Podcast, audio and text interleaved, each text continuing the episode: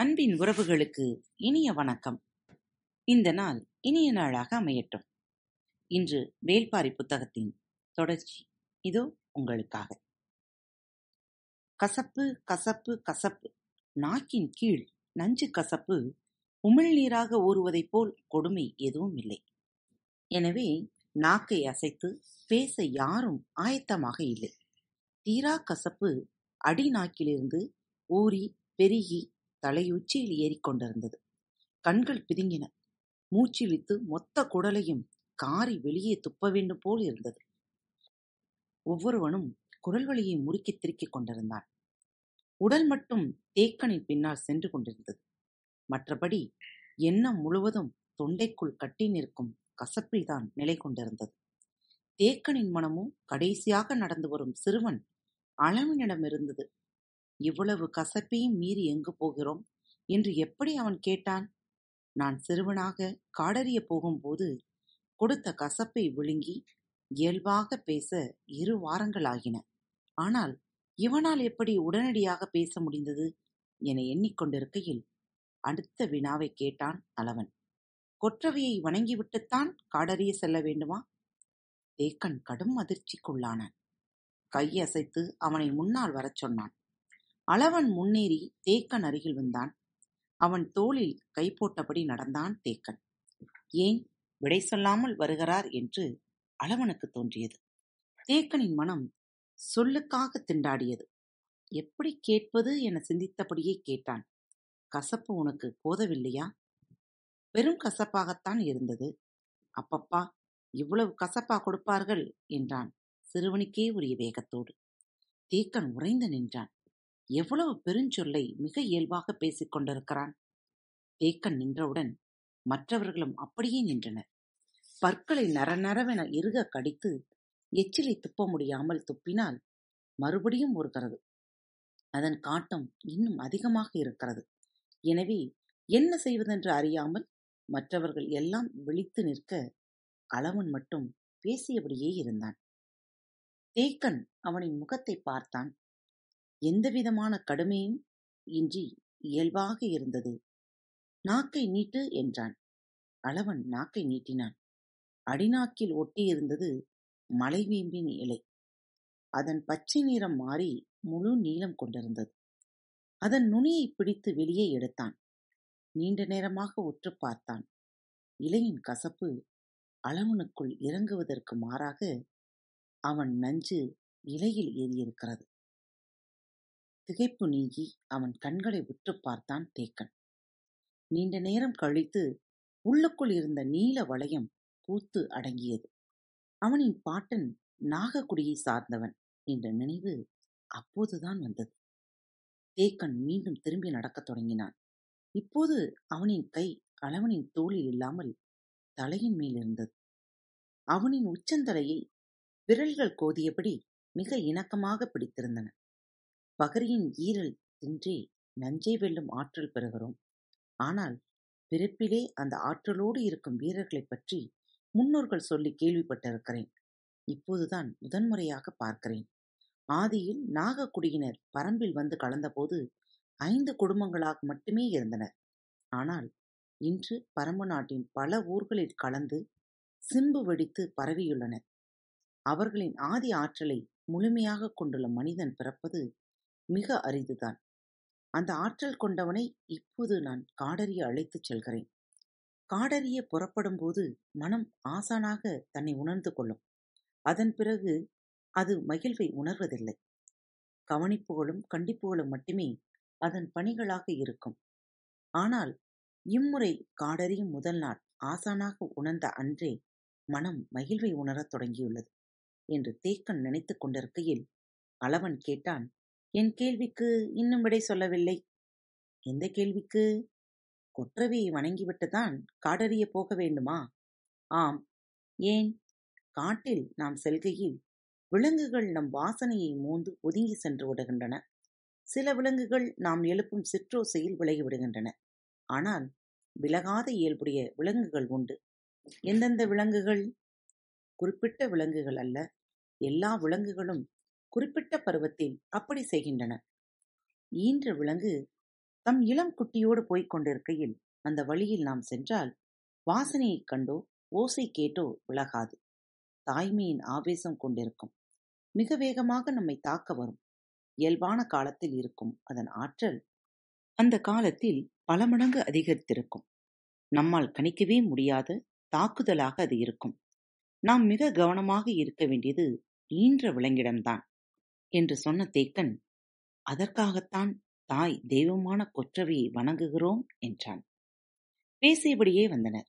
எவ்வியூரை விட்டு மிக தள்ளி நடுக்காட்டில் இருக்கும் கொற்றவையின் கூத்துக்களம் நோக்கி போனார்கள். அங்கு உள்ள காவல் வீரர்கள் பகரி வேட்டைக்கு போயிருந்ததால் இன்னும் குடில் திரும்பவில்லை. தேக்கன் மாணவர்களோடு வந்து சேர்ந்தான். கூத்துக்களம் புல் விளைந்து கிடந்தது. பறவைகளின் ஒளி எங்கும் கேட்டது. மெல்லிதாக எதிரொலித்தது தேவ வாக்கு விலங்கின் மொழி. மர அடிவாரத்தில் இருந்த சிறு மேட்டில் கொண்டு வந்த விலங்கு கரியையும் உணவு வகைகளையும் இறக்கி வைத்தான். தாய் தெய்வ வழிபாடுதான் எல்லாவற்றிலும் மூத்தது. கொற்றவை ஈன்ற பிள்ளைதானே முருகன்? எனவே ஆதிகாலம் தொட்டு இங்கு வழிபாடு நடந்து கொண்டிருக்கிறது. வீறு கொண்ட தாய் இவள். நம் மக்களை காக்க எவ்வித போரிலும் நமக்கு வெற்றியை தருபவள். போர் தெய்வம் என போற்றப்படுபவள் என்று சொல்லிக்கொண்டே பொருள்களை படையிலிடும் வேலைகளை செய்து கொண்டிருந்தான் தேக்கன். மாணவர்கள் கசைப்பை போக்க வழியில்லாமல் திணறிக் கொண்டிருந்தனர்.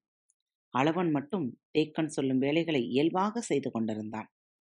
பறித்து வந்த பழத்தை பெரு விரலால் அமுக்கி கண் அமைத்தான் தேக்கன். நாம் கண் மூடி வழிபடும்போது நமக்காக பார்த்து கொண்டிருப்பவை அவைதான். எனவே வழிபடும் முன் பழங்களை கண் திறக்க வேண்டும் என்று சொல்லியபடி கண் திறந்தான். நாம் ஏன் கண்மூடி வழிபட வேண்டும்? எனக் கேட்டான் அளவன். வேலைகளை செய்து கொண்டே தேக்கன் சொன்னான் கண் மூடினால் இருள் வரும். இருளுக்குள் தானே நம் ஆதி அச்சங்கள் நிலை கொண்டுள்ளன. அவற்றை அங்கேயே வெற்றி கொள்ளும் ஆற்றல் நமக்கு வேண்டுமல்லவா?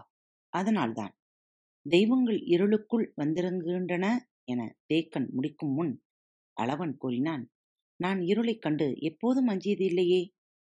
என்ன மறுமொழி சொல்வதென்று தெரியவில்லை. சரி நீ வேண்டுமென்றால் கண் திறந்தே வழிபடு என்றார். எல்லாவற்றையும் எடுத்து பரப்பும் வேலை முடிந்தது. தேக்கன் கைகளை குவித்து கண்மூடி வழிபட்டான். மாணவர்களும் அதேபோல் வழிபட்டனர். அளவன் மட்டும் திறந்த விழிகளோடு கொற்றவையை வணங்கினான். சற்று நேரத்துக்கு பிறகு வழிபாடு முடித்த தேக்கன் படையிலிட்ட பொருள்களை எடுத்து மாணவர்களுக்கு தின்னக் கொடுத்தான். கசப்பு மட்டுப்படும் என்று சொல்லியபடி கொடுத்ததால் ஒரு கடி அளவு மட்டும் வாங்கி கடித்து கொண்டனர். அதை விழுங்கவே உயிர் போனது. எல்லா பழங்களும் கண் திறந்தே இருந்தன. நீதான் கண் மூடாமல் வழிபட்டவனாயிற்றே உனக்கு எந்த பழம் தருவது? எனக் கேட்டபடியே கரித்துண்டங்களை எடுத்துக் கொடுத்தான். அளவன் வாங்கிக் கொண்டான். கண்மூடி வணங்குகையில் நீங்கள் கண்டதென்ன? எனக் கேட்டான் தேக்கன். எல்லோரும் நினைவுக்குள்ளும் இருந்தது குலநாயினியின் முகம்தான். தாடை உடைவதைப் போல அழுத்திப் பிடித்த அந்த முகம் மறைய நாளாகும் எனத் தோன்றியது. யாரும் வாய் திறந்து பேசவில்லை. அளவன் மட்டும் சொன்னான் நான் இரு கண்களை பார்த்தேன். தேக்கன் மீதம் இருந்தவற்றை எடுத்துக் கொடுத்தபடியே கேட்டார். எதனுடைய கண்கள்? தேவவாக்கு விலங்கினுடைய கண்களா? அல்லது பறவையின் கண்களா? இரண்டும் அல்ல அவை மனித கண்கள். மாணவர்கள் அந்த இடம் விட்டு புறப்பட ஆயத்தமாயினர். மனித கண்கள் இதற்குள் எப்படி இருக்கும்? யாரும் உள்நுழைய முடியாத. பெரும் மரப்புதர் அல்லவா இது? அதுவும் பரம்பின் உச்சியில் என்று சொல்லியபடியே அந்த இடம் விட்டு நடக்கத் தொடங்கினர். கூத்து விட்டு காட்டின் தென்திசை நோக்கி நுழைந்தனர். காடறிதல் என்பது பச்சைமலை தொடரின் எல்லா பகுதிகளையும் அறிந்து வருதல் அதன் தொடக்கம் எப்போதும் தென் திசைதான். திசையறிதல் பகலில் எளிது இரவில் அதைவிட எளிது. விண்மீன்களை பார்த்தாலே போதும் என்றான் தேக்கன். இவ்வளவு நேரமும் பேச்சுக்கு ஈடு கொடுத்து பேசி வந்த அளவன் எதுவும் கேட்காமல் இருந்தான். மற்ற மாணவர்கள் கசப்புக்கு அஞ்சி இன்னும் வாய் திறக்காமல் இருந்தனர். அளவன் இந்நேரம் கேள்வி கேட்டிருக்க வேண்டுமே? ஏன் கேட்காமல் இருக்கிறான் என்று குழம்பியபடியே அவனை பார்த்தான். அவன் குனிந்தபடியே நடந்து வந்தான். ஏன் பேசாமல் வருகிறாய்? நீங்கள் சொன்னதை பற்றித்தான் நினைத்து கொண்டு இருந்தேன் திசையறிதல் பற்றியா? இல்லை. வேறு எதை பற்றி? கண்மூடினால் என்ன நிகழும் என நீங்கள் சொன்னதை நான் நம்பினேன். ஆனால் கண் திறந்தால் தெரிந்தது என்னவென்று நான் சொன்னதை நீங்கள் நம்பவில்லையே? அதை பற்றித்தான். தேக்கன் ஒரு கணம் பதற்றமானான். மனித கண்கள் அந்த மரப்புதருக்குள் எப்படி இருக்க முடியும்? என்றான். எப்படி இருக்க முடியும் என எனக்கு தெரியாது. ஆனால் இருந்ததை நான் பார்த்தேன் என்றான் அளவன். தேக்கன் சற்றே நிதானம் கொண்டு சிந்தித்தான். நாககுடியினர் பார்வை ஆற்றல் அளவிட முடியாதது என்பது நினைவுக்கு வந்தது. ஆனாலும் அந்த பெரும் புதருக்குள் மனிதர்கள் எப்படி எங்கிருந்து போக முடியும்? சிந்தித்தபடி நின்றான். கேள்விகள் உருவாகிவிட்டால் அவை பதிலின்றி உதிராது. இயல்பாக உதிராத கேள்விகளை உடைத்தால் அவை மீண்டும் தழைக்கும் தேக்கன் முடிவுக்கு வந்தான். ஆசானுடன் மாணவனோ மாணவனுடன் ஆசானோ சொல் மறுத்து பயணிக்க முடியாது. அளவன் கருத்தை அவனே உதிர்த்தாக வேண்டும் என முடிவு செய்த கணத்தில் தேக்கனின் கால்கள் திரும்பின. மீண்டும் மர அடிவாரம் நோக்கி வந்தன. இலையில் பரப்பி வைக்கப்பட்ட மீத பழங்கள் அப்படியே இருந்தன. அவை தேவவாக்கு விலங்குக்கு மிக பிடித்த பழங்கள். எனவே அச்சத்தால் உள்மறைந்திருக்கும் தேவவாக்கு விலங்குகள் நாம் அந்த பழங்களை வைத்துவிட்டு போனவுடன் வேக வேகமாக வந்து சாப்பிட்டிருக்க வேண்டும். ஆனால் இன்று அந்த விலங்கு வந்து பழம் எடுக்கவில்லையே என சிந்தித்தபடி நின்றான் தேக்கன். சிறிது நேரமானது மழைக்காலமாதலால் உள்ளொடுங்கி கிடக்கும் என நினைத்தான். அளவனுக்கு மட்டுமல்ல எல்லோருக்கும் வேலை கொடுப்போம். நினைவிலிருந்து கசப்பு மறைய உதவியாக இருக்கும் என முடிவு செய்தான். குறிப்பிட்ட இடைவெளியில் எல்லோரையும் மரப்புதருக்குள் போகச் சொன்னான் தேக்கன். உள்ளே போகும்போது கொடிகளையும் சிறு கொப்புகளையும் வளைத்து ஒன்றோடு ஒன்று முடிச்சிட்டு கொண்டே போங்கள். அப்போதுதான் சரியான வழி பார்த்து வெளியே வர முடியும். இல்லையென்றால் வெளிவர திசை தெரியாமல் மாட்டிக்கொள்வீர்கள் இந்த மரப்புதர் எவ்வியூரின் பாதி அளவு பரப்பு கொண்டது. எனவே கவனமாக போய் திரும்ப வேண்டும் என்றான். நான் சீல்கை அடித்ததும் சென்ற வழியிலேயே வெளியேறுங்கள் என்றான். மாணவர்கள் கவனமாக கேட்டனர். ஒருவேளை வெளிவர முடியாத சிக்கலில் நீங்கள் மாட்டிக்கொண்டால் சீல்கையொலி எழுப்புங்கள் நான் உள்ளே வந்து விடுகிறேன். கசப்பிலிருந்து எண்ணங்கள் மாறி உள்ளே நுழைவதை பற்றி சிந்திக்கத் தொடங்கினர். ஒவ்வொருவருக்கும் ஒவ்வொரு வழியை காண்பித்தான் தேக்கன். ஆசானின் முதல் பயிற்சி தொடங்கிவிட்டது என்பதை புரிந்து கொண்டனர். இதை சிறப்பாக செய்ய வேண்டும் என்ற எண்ணம் அவர்களை இயக்கத் தொடங்கியது. மரம் விளக்கி உள்நுழைந்தனர் சிலருக்கு எளிதாக உள்நுழையும்படி இடைவெளி இருந்தது. சிலருக்கு உள்நுழைவதே கடினமாக இருந்தது. ஆனாலும் அனைவரும் உள்நுழைந்தனர் அளவன் எந்த இடத்தில் மனித கண்களை பார்த்ததாகச் சொன்னானோ அதை நோக்கி உச்செல்லம் அனுப்பப்பட்டான். அவர்கள் செடி கொடிகளை விலக்கி உள்நுழையும் ஓசை கொஞ்சம் கொஞ்சமாக உள்ளொடுங்கி போய்க் கொண்டிருந்தது. கார்காலமாதலால் செடி கொடிகளின் அடர்த்தி மிக அதிகமாக இருந்தது. எனவே நுழைந்த சிறிது நேரத்திலேயே பார்வையிலிருந்து மறைந்தனர்.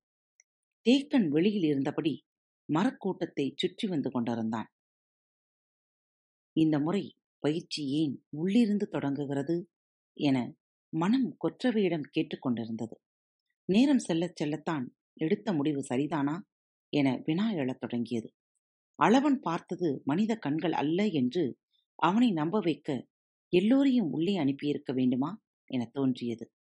உள்ளிருந்து பறவைகள் கலையும் ஓசை அவ்வப்போது கேட்டது. தேக்கன் வெளியே காத்திருந்தான். காவல்குடி வீரர்கள் இங்கு இருந்திருந்தால் இந்த சிக்கலே இல்லை. அவர்கள் பகரி வேட்டைக்குப் போய் இன்னும் ஏன் திரும்பாமல் இருக்கிறார்கள் என வினாக்கள் நிற்காமல் எழுந்து கொண்டே இருந்தன. தான் எடுத்த முடிவின் மீது இவ்வளவு மறுசிந்தனை இதுநாள் வரை வந்ததில்லை. இப்போது வருகிறதே? வயதானதால் உறுதிப்பாடு அதிகரிக்கத்தானே வேண்டும்? எண்ணங்கள் ஓடியபடி இருக்க பொழுதும் கடந்து கொண்டிருந்தது. உள்ளே சென்றவர்களை வெளியேறி வரச் சொல்லலாமா என தோன்றியது. குறுங்கட்டிதான் முதலில் உள்ளே போனவன்.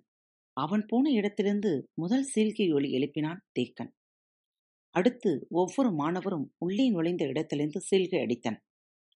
சீல்கையொளி ஈட்டி போல் சல்லென காற்றில் பாய்ந்து செல்லக்கூடியது. அதுவும் தேர்ந்தவனின் அடிநாக்கிலிருந்து கிளம்பும் மொழி மலைமுகட்டுக்கு கூட கேட்கும்.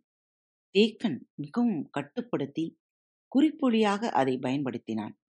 சீல்கையொலியை பல்வேறு முறைகளிலும் ஏற்ற இறக்கத்துடனும் பயன்படுத்த பழகியவன் அவன். மாணவர்கள் திரும்பும் ஓசை எதுவும் கேட்கிறதா என கவனித்தபடி இருந்தான். அவர்கள் அதிக தொலைவு உள்நுழைந்து விடவில்லை. மூன்று பனை தொலைவை கடந்திருக்க வாய்ப்பில்லை. எனவே வேகமாக வந்துவிடுவார்கள் என காத்திருந்தான் தேக்கன். பறவைகள் கலையும் ஒளியும் பிற ஓசைகளும் கேட்டபடி இருந்தன. மாணவர்களின் சீல்கையொலி எதுவும் கேட்காததால் ஆபத்து எதுவும் இல்லை என்பது புரிந்தது. தேக்கனின் கண்கள் வழிபார்த்து காத்திருந்தன. குறுங்கட்டிதான் முதலில் வெளிவந்தான். மேலெல்லாம் செடி கொடிகள் சுற்றி கடந்தன. எல்லாவற்றையும் இழித்து வைத்து கொண்டிருந்தான். அடுத்து சிறிது நேரத்தில் மடுவன் வந்தான். மேல்மூச்சு கீழ்மூச்சு வாங்கியது. அவனைத் தொடர்ந்து அவுதி வந்தான். ஒருவர் பின் ஒருவராக வெளிவந்தனர். எட்டாவது ஆளாக அளவன் வந்தான். இன்னும் மூன்று பேர் வெளிவர வேண்டியிருந்தது. அளவன் சொல்ல ஒன்றும் இருக்காது என தேக்கனுக்கு தெரியும். அதனால் வெளிவர வேண்டிய மூன்று பேரை நோக்கியே அவன் கவனம் கொண்டிருந்தான். அவர் கேட்காததனாலேயே புரிந்து கொண்டார் என்பது அளவனுக்கும் தெரிந்தது. அவன் எவ்வளவு முயன்றும் உள்ளுக்குள் யாரும் தட்டப்படவில்லை. உடலில் அங்குமிங்கும் கிளிபட்டாலும் உள்ளுக்குள் சிக்கிக் கொண்டால் இரவெல்லாம் அங்கேயே கிடக்க வேண்டியதாய் இருக்கும். பொழுதுக்குள் வெளியேறி வந்தது எல்லோருக்கும் மகிழ்ச்சியை தந்தது. சற்று நேரம் கழித்து இளமன் வந்தான். அவனைத் தொடர்ந்து முடிநாகன் வந்தான். மூத்தவனான கீதானியைத் தவிர எல்லோரும் வந்துவிட்டார்கள். பொழுதாகிக் கொண்டிருந்தது.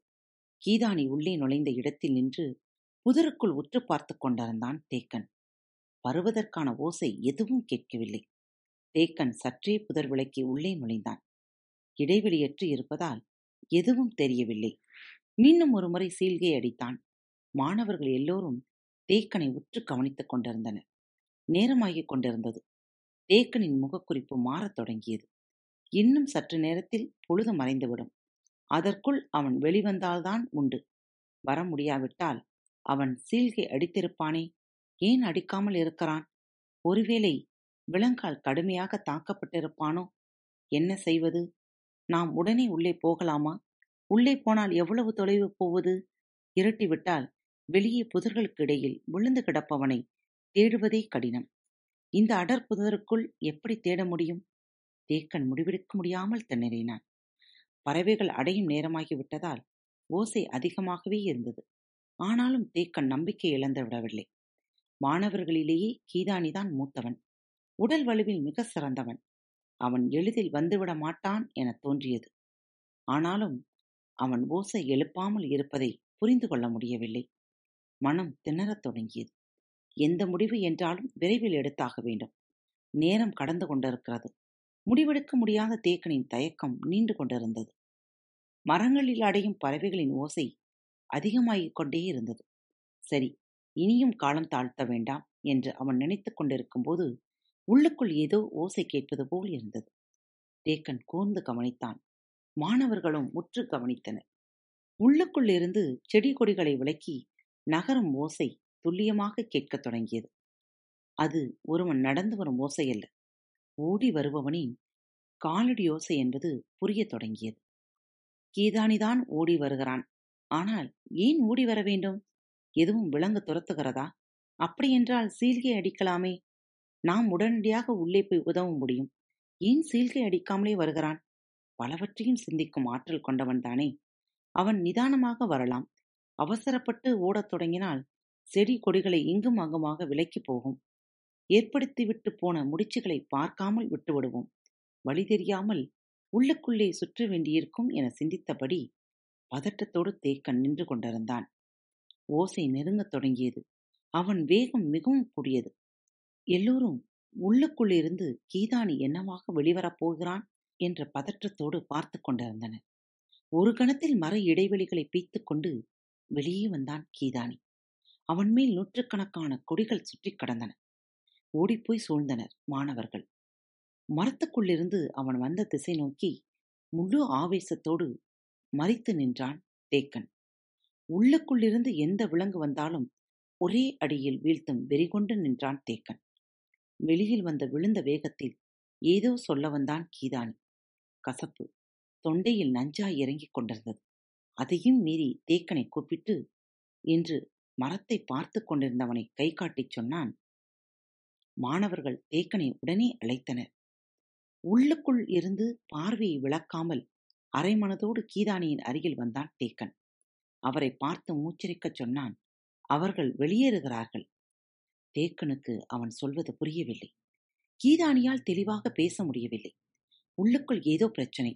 அதை பற்றி சொல்கிறான் என்பது மட்டும் புரிந்தது. அவன் வெளியேறிய பாதையிலிருந்து ஏதோ ஒன்று வரப்போகிறது என தோன்றியது. கீதானியை மரத்தையும் மாறி மாறி பார்த்து கொண்டிருந்தான் தேக்கன். தான் சொல்ல வருவது தேக்கனுக்கு புரியவில்லை என்பது கீதானிக்கு தெளிவாக விளங்கியது.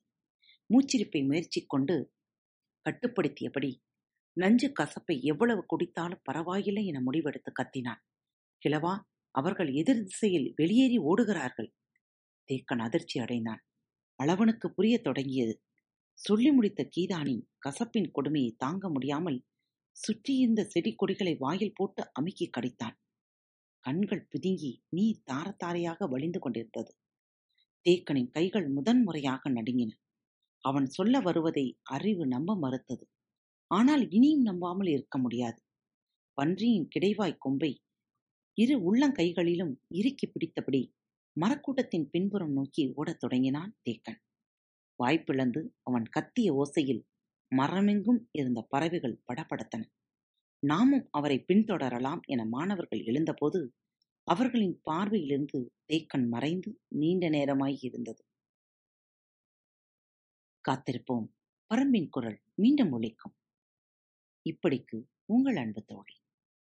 அன்பு நேயர்களில் பாரத் வலையொலி பக்கத்தை தேர்ந்தெடுத்து கேட்டுக்கொண்டிருக்கும் உங்கள் அனைவருக்கும் மனம் நிறைந்த வாழ்த்துக்கள். நன்றிகளும்.